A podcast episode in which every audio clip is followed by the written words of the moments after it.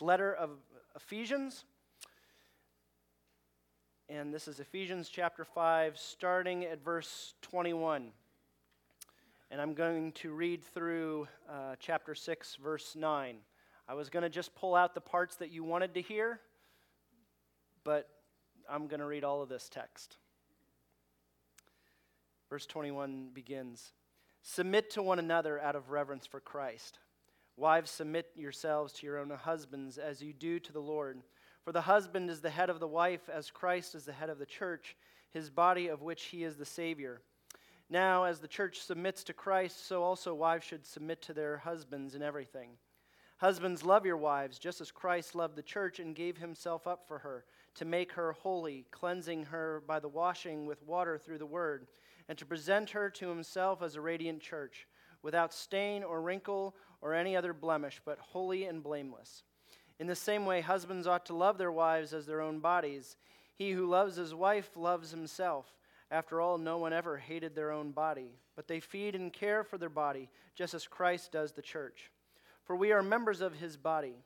For this reason, a man will leave his father and mother and be united to his wife, and the two will become one flesh. This is a profound mystery, but I am talking about Christ and the church. However, each one of you must also love his wife as he loves himself, and the wife must respect her husband. Children, obey your parents in the Lord, for this is right.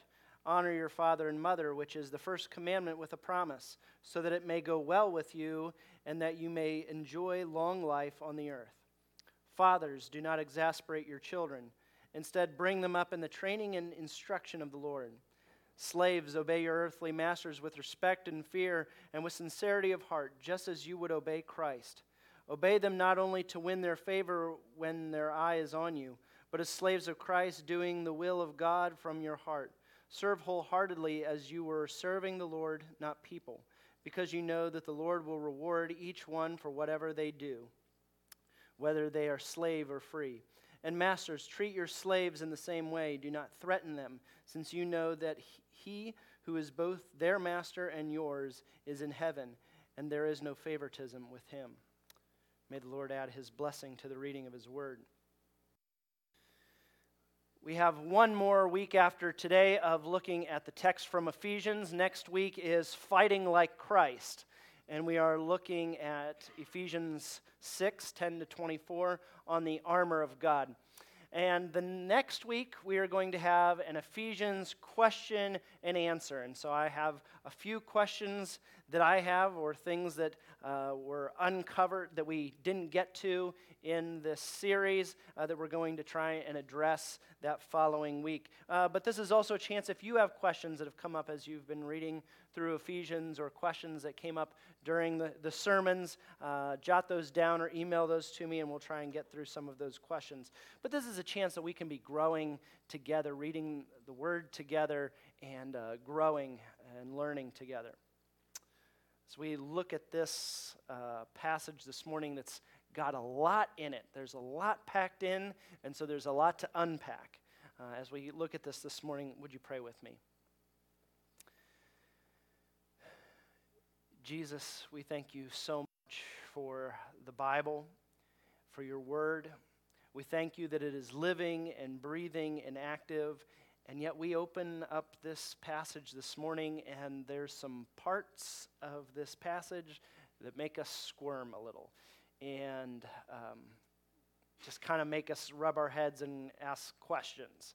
So I pray that, Holy Spirit, you would be in this place this morning, moving in our midst, uh, revealing your word to us. Uh, may we be learning and growing in you. In Jesus' name I pray. Amen.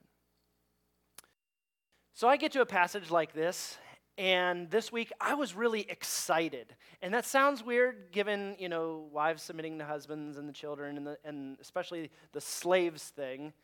But I get really excited to get to a passage like this because there's so much happening and, and there's a lot for us to dig into.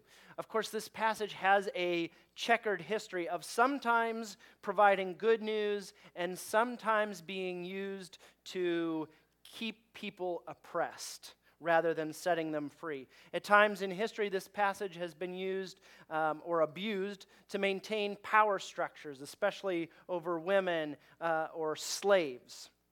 Uh, some in the church don't even want to address passages like this. They just ignore it, they kind of skip over it, they don't want to deal with it. Uh, but we're here, and this is a part of God's inspired word. And so I think it's important for us that even though it feels uncomfortable, and we read this thing about the slaves, um, that we dig into it and see what's there. So I'm excited to look at this passage because I think it gives us an opportunity to see the radical, upside down nature of the gospel. Uh, we have to do a little digging to see how Paul addressed these groups and see how it applies to our lives today. This portion of Scripture is sometimes called a household code.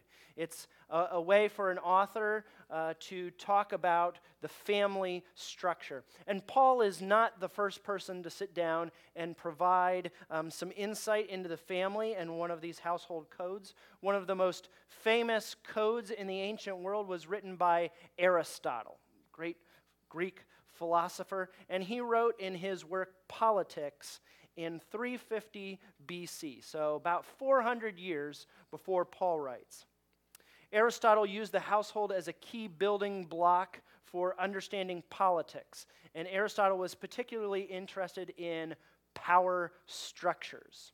Aristotle addressed three power relationships in the family. He addressed husbands and wives, fathers and sons, and masters and slaves. And he writes primarily to those who had the power about how to properly exercise their power.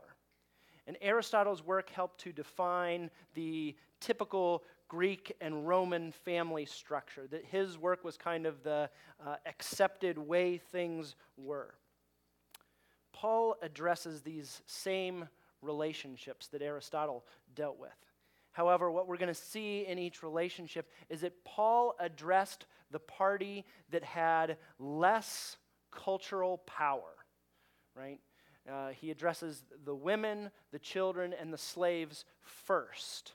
They were the ones that didn't have the power in Paul's world. Other ancient writers talked to the husbands about how to control or lead their wives.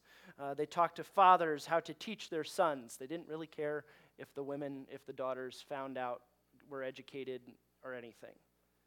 And they talked to masters how to have authority over slaves. And so, Paul, by addressing wives, children, and slaves first as independent moral agents, that means that they are willing, are able to make their own decisions.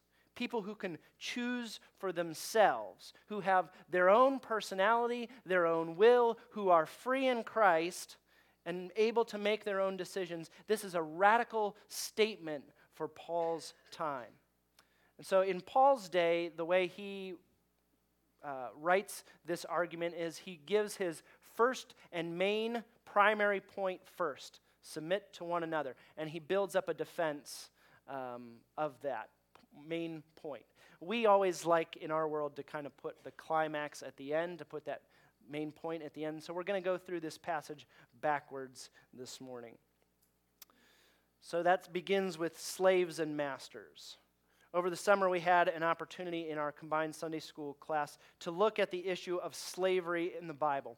And much to our uh, 21st century Western post American slavery experience, the Bible never outrightly condemns slavery.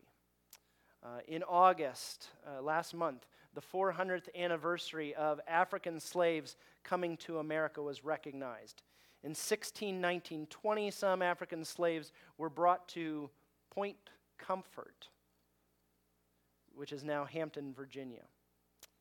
But in the ancient world, uh, they just didn't understand or comprehend a world that didn't have slavery as a part of their system.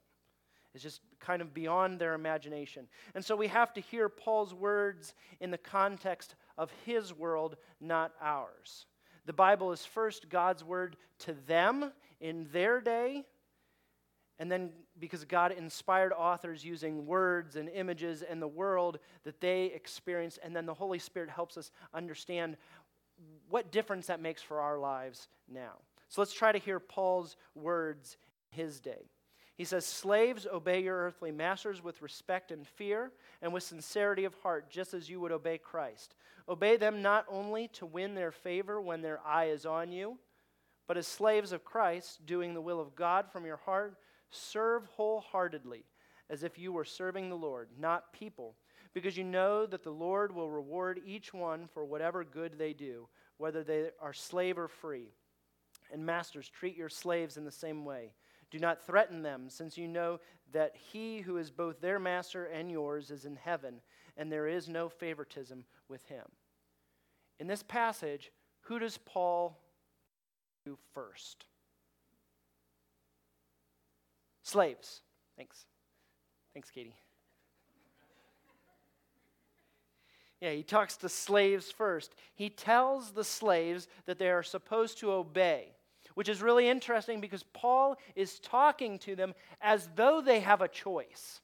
This is, obe- obedience is just what slaves do. There is no option in the ancient world. And Paul is talking to these people as though they have a choice. He, and then he talks about beyond obeying, beyond just doing the thing that they tell you to do, he says to serve with sincerity of heart, just as you would obey Christ. Paul tells slaves to serve as though they are serving Christ. Paul's audience would have been shocked to hear Paul address slaves first because he's giving them the position of authority. He's addressing them first as people able to choose. And he's asking them to voluntarily submit and serve their masters as an expression of their devotion, not to a slave master, but as an expression of their devotion to Christ. And then Paul talks to masters, and he says, Treat your slaves in the same way. And if there were any masters, people that owned slaves, hearing this word read, they would have said, What? treat my slaves in the same way? Paul says, Remember, your master is and theirs is Christ. In the Roman world, there actually were opportunities for someone who uh, owned slaves, a slave owner, to submit to slaves because slaves in the ancient world could be very well educated people. They could be teachers, doctors, scribes, they could own property, they could even own other slaves.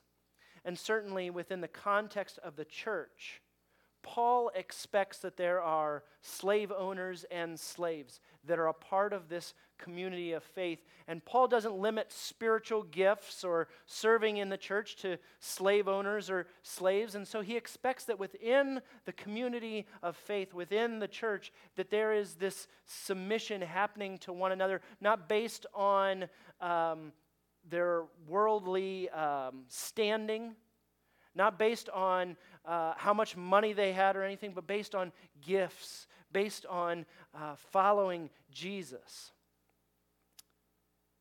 So, what does this have to do with us?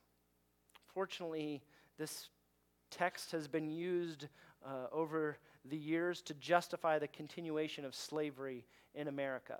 Um, the religion of slavery that kind of masqueraded as Christianity emphasized obedience of slaves. Of course, they usually left out the commands to the masters to treat their slaves in the same way. It was about having power over people instead of what Paul talks about walking in the way of love, and he talks about mutual submission. Maybe this does have some instruction for our lives today. We don't have the slave slave owner relationship. We do have employee employer relationships, which yeah, depending on how you feel about your place of work, um, maybe that's not terribly different for you. I don't know. But if you're an employee, maybe Paul would write, How can you serve your employer as you would serve Christ? What would it look like for you to work in your job, maybe that you love, and maybe that's just bringing home a paycheck with a sincere heart? Or if you're an employer, How can you treat your employees the same way? What would it look like for you to submit to employees? How might these dynamics change your place of work? How might this bear witness to the good news of the kingdom?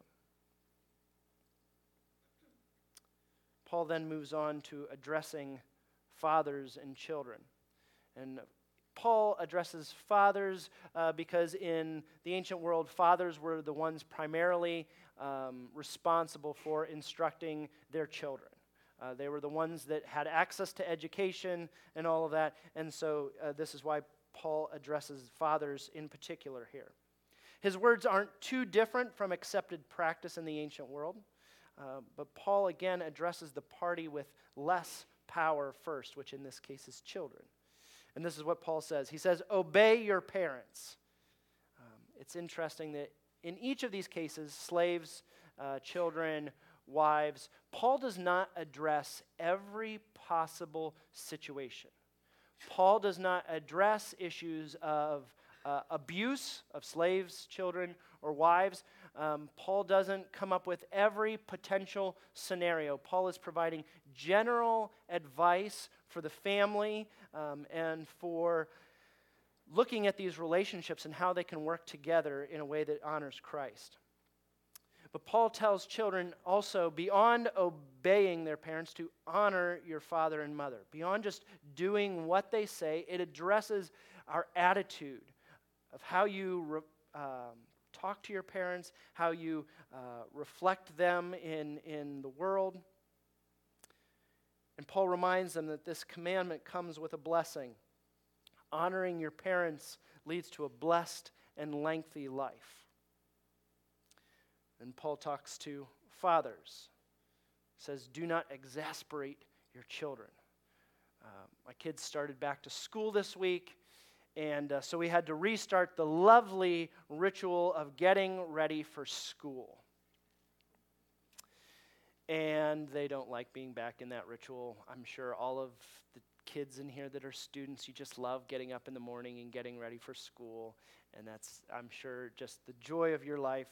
Um, it isn't for my children. They don't like getting ready for school in the morning. And so I had to keep, I was looking at this passage. I read it on Monday, and then Tuesday I had to do it, and I didn't really care for that. I had to keep reminding myself do not exasperate your children, do not exasperate your children, do not exasperate your children. I, had to, I, I tried to remind them several times that before that it says, children, obey your parents. But then I had to come back to this part for me. I think Paul's saying don't keep harping on or badgering or nagging. Don't keep pressuring your children beyond what they're capable of. But Paul does say to bring them up in the training and instruction of the Lord.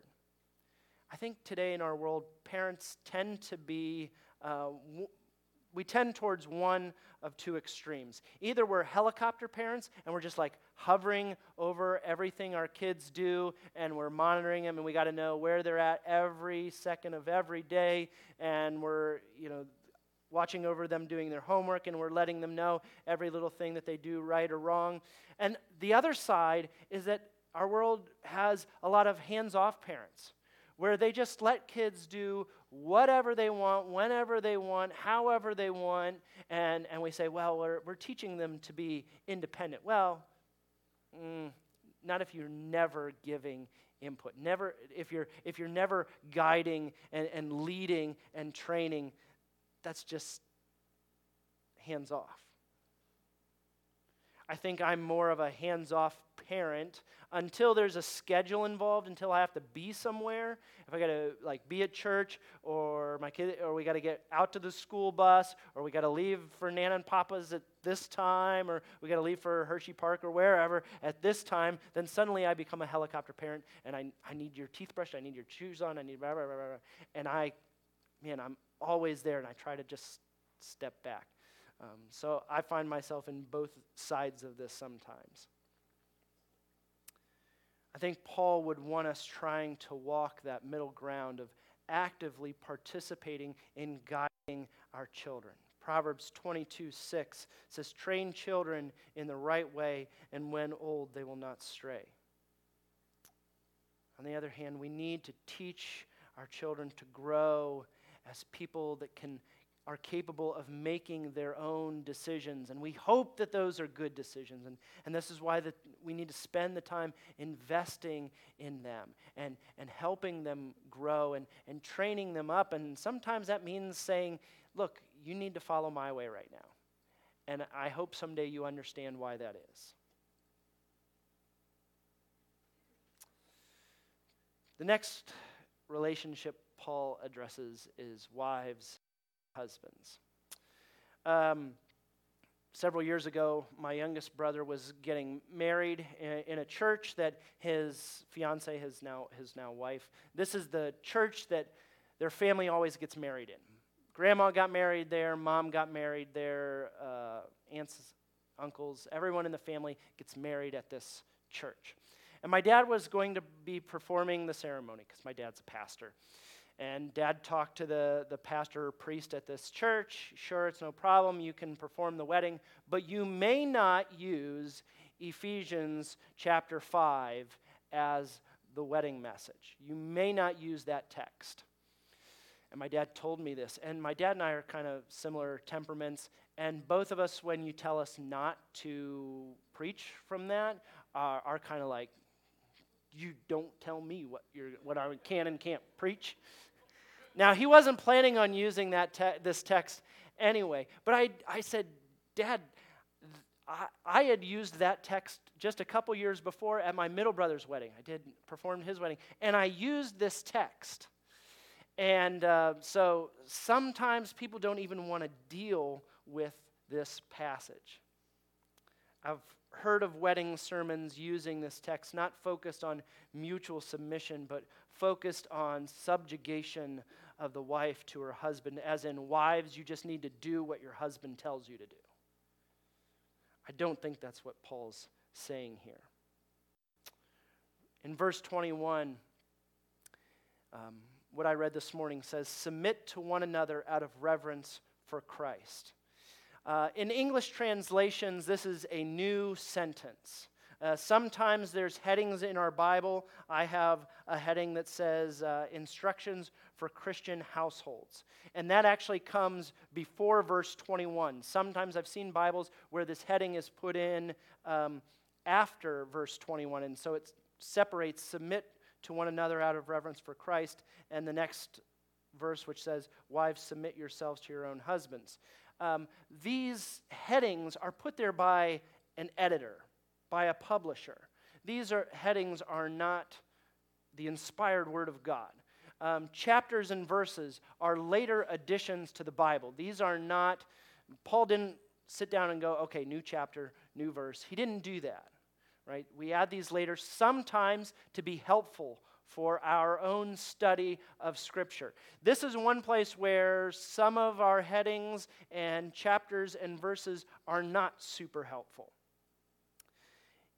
This verse actually says, submitting to one another out of reverence for Christ. It's an incomplete sentence. It actually ties back to verse 18. Verse 18 says, Be filled with the Spirit.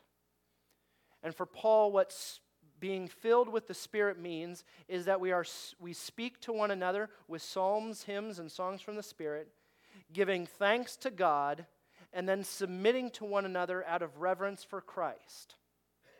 To be filled with the Spirit in part means to submit to one another.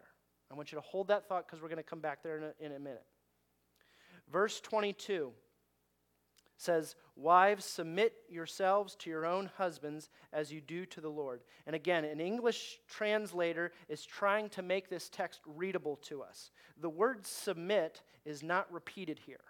So the thought goes like this Be filled with the Spirit, submitting to one another, wives to your own husbands. It's assumed that what is happening here is submission. And that is what's happening. That's what Paul is, is pointing to. Paul addresses the culturally weaker person in the relationship and gives them the power of choosing to submit or not. And he's saying, here's the right decision. The right decision here is to submit to one another. In the Greco Roman world, it was virtually unanimous that husbands ruled over their wives. Aristotle, that I mentioned earlier, in addressing husbands and fathers, he wrote, It is part of the household science to rule over wife and children, for the male is by nature better fitted to command than the female. And Josephus, who was a contemporary of Paul, said, The woman, says the law, is in all things inferior to the man. Let her accordingly be submissive, not for her humiliation, but that she may be directed, for the authority has been given by God to the man.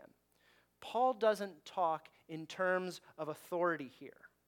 The only time Paul talks about a man having authority over a woman is in 1 Corinthians 7 when he says, A wife does not have authority over her own body, but yields it to her husband. The next verse says, And the husband does not have authority over his body, but yields it to his wife. Paul's not talking about this authority over, he's talking about mutual submission. Wives, to be honest, I'm not entirely comfortable suggesting what submission looks like for you. And Paul doesn't address every issue. What does that mean? What does submission look like?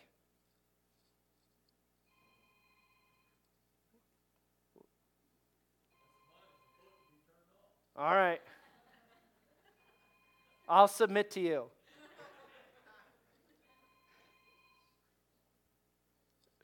All right. What does it mean if your husband is not at the same place spiritually? What does submission look like there?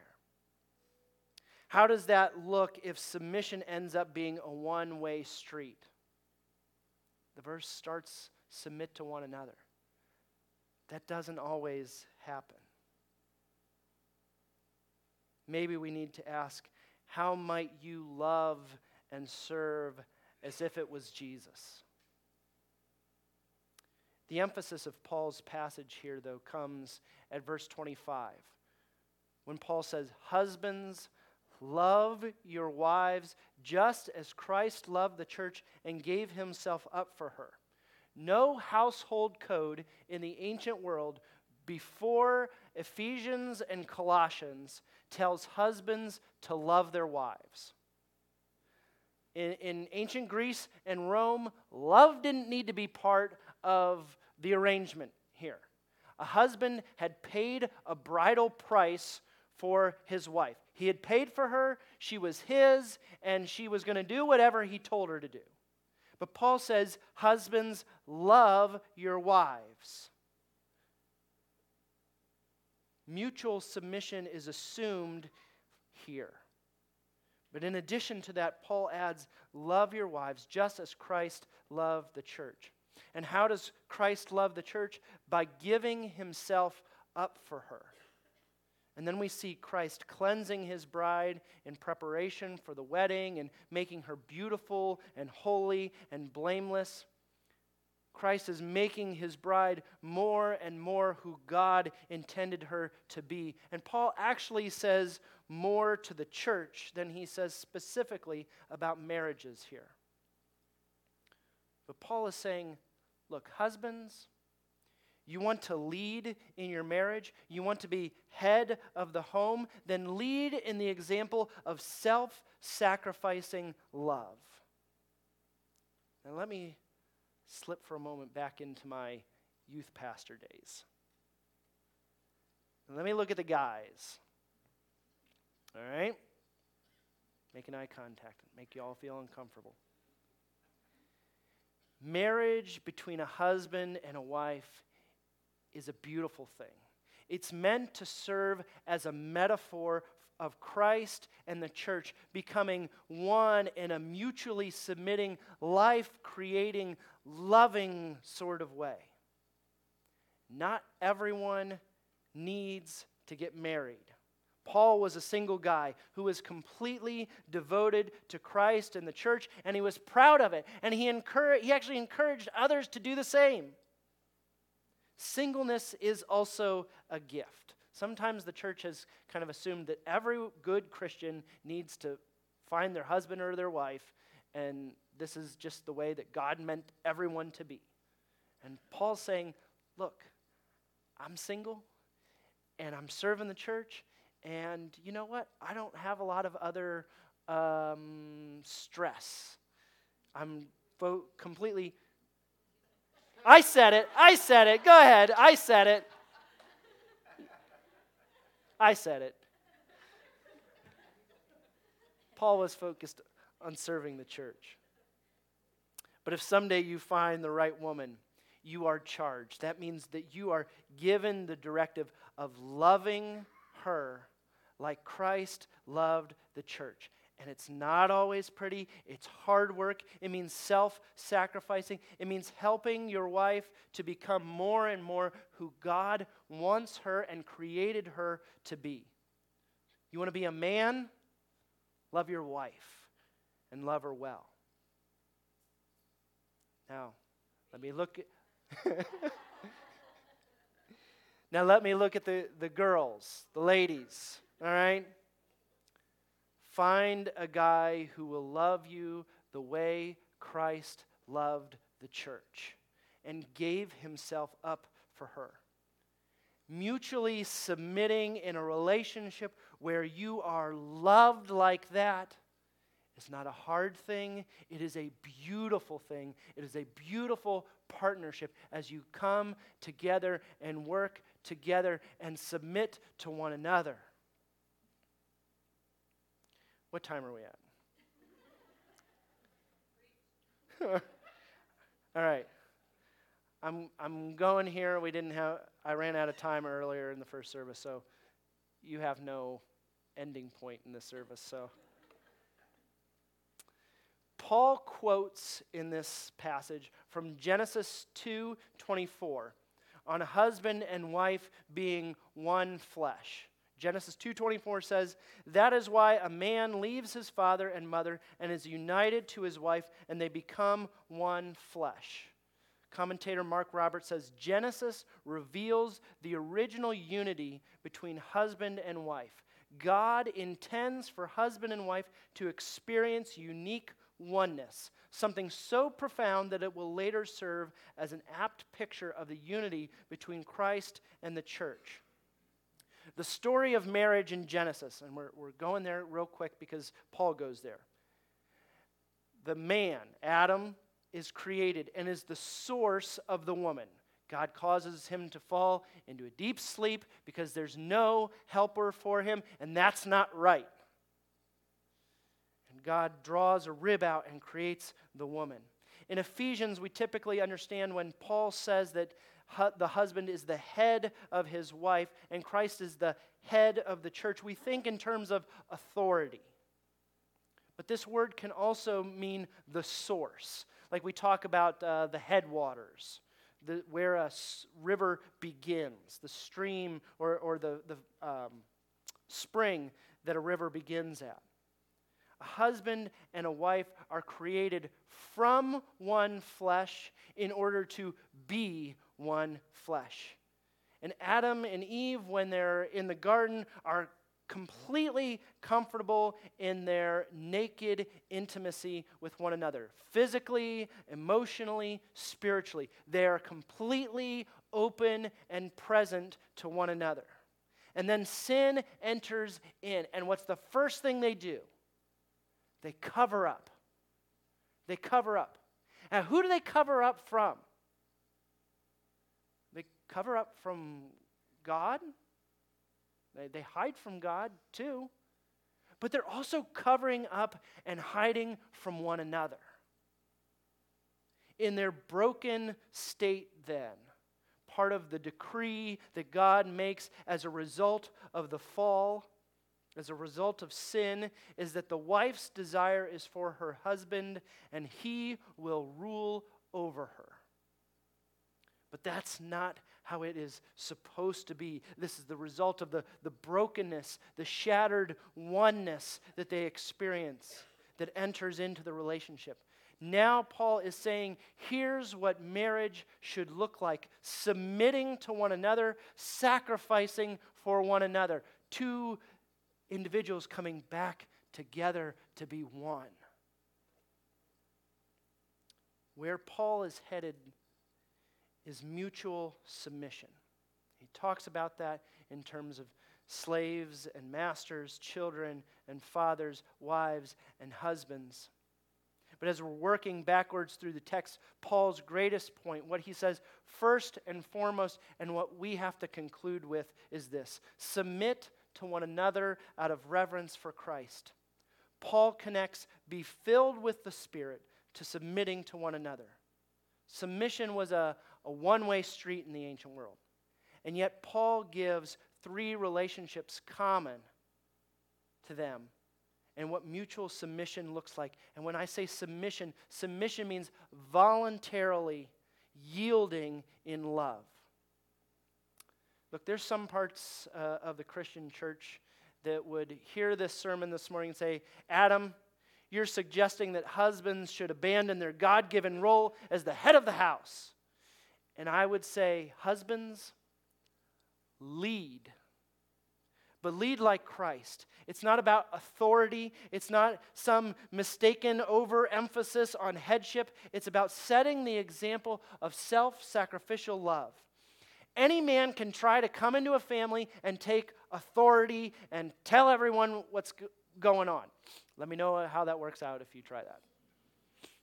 It takes a real man to lay down his life for the love of his life eh, to become more and more who she was meant to be. Other voices in the church might be offended the other way, saying, Are you suggesting wives do still need to submit to their husbands? We live with liberated women in our society. And I say, yes, praise God that women have a choice, that they are valued as co image bearers, that we're finally recognizing that this is not a, a substandard person. This is a full image bearer of Christ, and they have rights. And they can make their own decisions. They don't need a man to decide everything for them. Yes, praise God. And yes, submit to one another includes wives. Be filled with the Spirit, submitting to one another out of reverence for Christ. Live like Christ. Praise God that women have rights. As Christ laid down his rights and his glory and his life, so too are all of us called to die to ourselves, to follow the way of Jesus, which is the cross. In our world, submission is a dirty word. As Americans, we claim and we exercise our rights, but as followers of Jesus, we lay aside our rights and our well being for the good, for the bettering of others. And Paul specifically has these words in mind for the church. Sometimes our individual egos get in the way in the church. Sometimes we ask questions like, What can the church do for me? And what am I getting out of church? And does the worship and the sermon and the programs meet my preferences? But Jesus is looking for a bride who's characterized by submission and he loves his bride, and he thinks she looks beautiful. And to her, she is becoming radiant and holy and blameless. And Jesus was willing to give up his life, to give up everything to see her become who she was meant to be. Jesus is the example. And he leads by serving, and he teaches by washing feet. Let our relationships in our places of work, in our families, in our marriages, certainly in the church, be characterized by the words, I submit to you. May it be so.